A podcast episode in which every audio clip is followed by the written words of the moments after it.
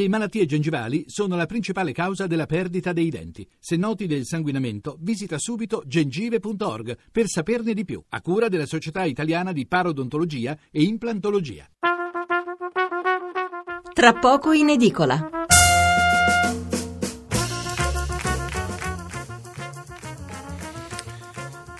Buonasera da Stefano Mensurati e benvenuti all'ascolto di Tra poco in edicola, la rassegna stampa notturna di Radio 1. 800 05 05 78 il numero verde per intervenire in diretta, 335 699 29 49 il numero per inviarci un sms. I giornali a maggiore tiratura non hanno avuto dubbi, aprono compatti sulla relazione del governatore di Banca Italia, Ignazio Visco. In realtà eh, poi gli altri quotidiani di mercoledì 1 giugno si differenziano molto nella scelta degli argomenti e nella titolazione e quindi si va dalla sentenza di appello per il disastro della Costa Concordia arrivata in serata, una sentenza che conferma la condanna a 16 anni di Francesco Schettino e poi c'è la campagna per le amministrative con in aggiunta la notizia della lista dei candidati impresentabili diffusa dalla Commissione antimafia. E ancora titoli e commenti sull'omicidio di Sara, eh, la questione migranti e tanta cronaca locale. Stasera affronteremo due argomenti. Il primo è quello dell'assassinio della ragazza romana bruciata viva dal suo ex fidanzato. Una persona, eh, lo si scopre ora, che si era dimostrata violenta anche nelle sue relazioni precedenti e insomma sono due gli aspetti che vogliamo approfondire. Il primo, eh, semplifico al massimo come può l'amore o quello che sembra essere tale, perché poi i due erano stati insieme fino a pochi giorni prima, questo amore come può trasformarsi in odio cieco e criminale. E l'altro, eh, l'altro, punto riguarda l'indifferenza della società. Nel caso in questione, due testimoni che avevano visto la coppia litigare, litigare non si sono fermati. Eh, di notte al buio in una strada isolata non sai cosa ti può succedere, d'accordo, ma insomma almeno chiami la polizia e invece no, neanche questo. Dopo l'una parleremo eh, invece della Costa Concordia, fra l'altro avremo con noi il capitano Gregorio De Falco, allora alla capitaneria di Porto di Livorno. Tutti voi ricorderete la famosa telefonata con Schettino che in pieno caos aveva pensato bene di scendere dalla nave. Ne parleremo dopo l'una. Eh, due argomenti eh, per i quali sono sicuro sarete in tanti a telefonare, allora vi invito fin da subito ad essere sintetici per non togliere spazio ad altri. Anche ieri sera, per esempio, eh, sul tema delle mutilazioni genitali abbiamo dovuto lasciare fuori molti di voi che avrebbero partecipato volentieri. Partiamo subito con titoli e commenti sull'omicidio di Roma. Partiamo dal Tempo quotidiano romano. L'apertura è questa, ecco perché non ho salvato Sara, è un virgolettato, parla il super testimone, ero in moto con la mia ragazza, ho visto i due litigare e ho proseguito, tornando a casa ho notato quell'auto bruciata ed ho capito, sì, mi pento di non essermi fermato. Parla Edoardo Paraninfi, il super testimone dell'omicidio di Sara, la 22enne bruciata viva alla Magliana dall'ex fidanzato geloso e un meccanico che tornava a casa con la fidanzata e non si è reso conto di quanto stava accadendo. Intanto, secondo i medici nominati della Procura di Roma, non convince la storia della sigaretta caduta per sbaglio. Paduano potrebbe aver strangolato Sara prima di darle fuoco e il tempo dedica ben cinque pagine a questo argomento. Il quotidiano nazionale, il giorno della nazione, il resto del Carlino. Assassino, farai la fine di Sara, l'ex fidanzato in carcere, ho paura. La ragazza alza viva, il killer in singola e, guard- in cella singola e guardato a vista. Il giornale non chiamateli mostri, è solo un alibi per le famiglie, è il commento del, del sociologo Claudio Risè. Eh, cosa scrive Risè? Adesso smettiamola di chiamarli mostri, la categoria autoassolutoria della psicopatologia da spettacolo in cui poi si rifugiano per non prendersi la responsabilità di ciò che hanno fatto. Aiutiamoli a trovare la sincerità dell'Edipo a Colono di Sofocle che dopo incesti e pestilenze dice semplicemente sono un uomo con la sua normalità, tra virgolette, come dicono i vicini e i familiari, con la sua miseria e la sua follia. Però cerchiamo davvero di capire di che cosa sono impastate questa miseria, follia e normalità.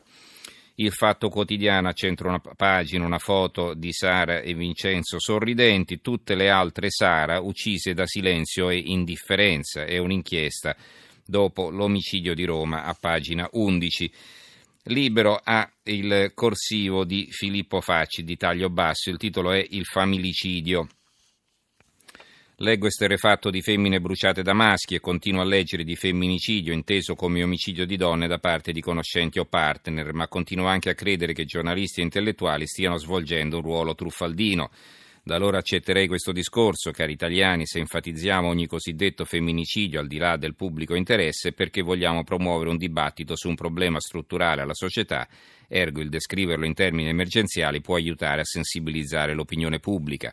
Ecco, accetterei con riserve questo, quello che non accetto è che si sparino delle balle per promuovere una causa, cioè non possono dire che i femminicidi sono aumentati quando invece sono calati e quando il tasso di quelli italiani è tra i più bassi d'Europa. Non posso descriverlo come il retaggio di un'eredità arcaica tipicamente meridionale, quando invece le uccisioni di donne sono più frequenti nel nord. Una verità inservibile è questa, più un paese è evoluto e più gli omicidi di uomini e donne tendono ad equivalersi. Una verità indicibile invece quest'altra. Abbiamo il tasso di omicidi più basso della storia d'Italia, ma il tasso di omicidi in famiglia, laddove le donne sono uccise con maggiore frequenza, resta costante. Femminicidio si può dire, familicidio ancora no. Il mattino, il mattino apre con un'inchiesta su questo argomento. L'assassino ha sempre una scusa, questo è il titolo della loro apertura. Femminicidi, attenuanti facili anche quando c'è stata la premeditazione sentenze sotto accusa, da Parolisi al medico che uccise la moglie con la siringa. Scrive Francesco Pacifico, la psicologa Alessandra Graziottini, intervistata ieri dal mattino, ha ricordato che nei casi di femminicidio è presente ancora l'idea di fondo dell'attenuante, come il delitto d'onore mantenuto nel nostro codice penale fino agli anni 70.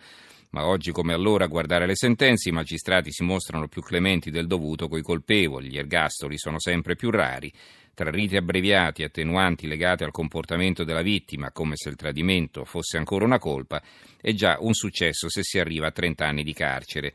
Non farei paralleli con il delitto d'onore, dice Anita Liporace, penalista genovese. Con la legge sul femminicidio sono stati meglio delineati reati come stalking o violenze domestiche, fatto sta che sempre più spesso i processi non finiscono come dovrebbero e eh, Anita Liporace anche legale dei genitori di Mariglia Rodriguez, la donna uccisa dal suo uomo mentre aspettava il loro figlio. Poi sulle indagini delitto di Roma agguato studiato da sette giorni e poi il commento di Titti Marrone, ma perché il fidanzato non riaccompagnò Sara?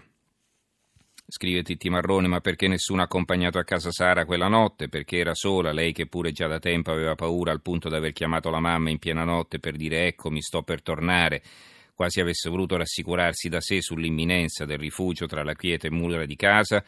Sì, è già stata sciorinata la successione insopportabile di omissioni, di atti mancati che avrebbe potuto salvarle la vita.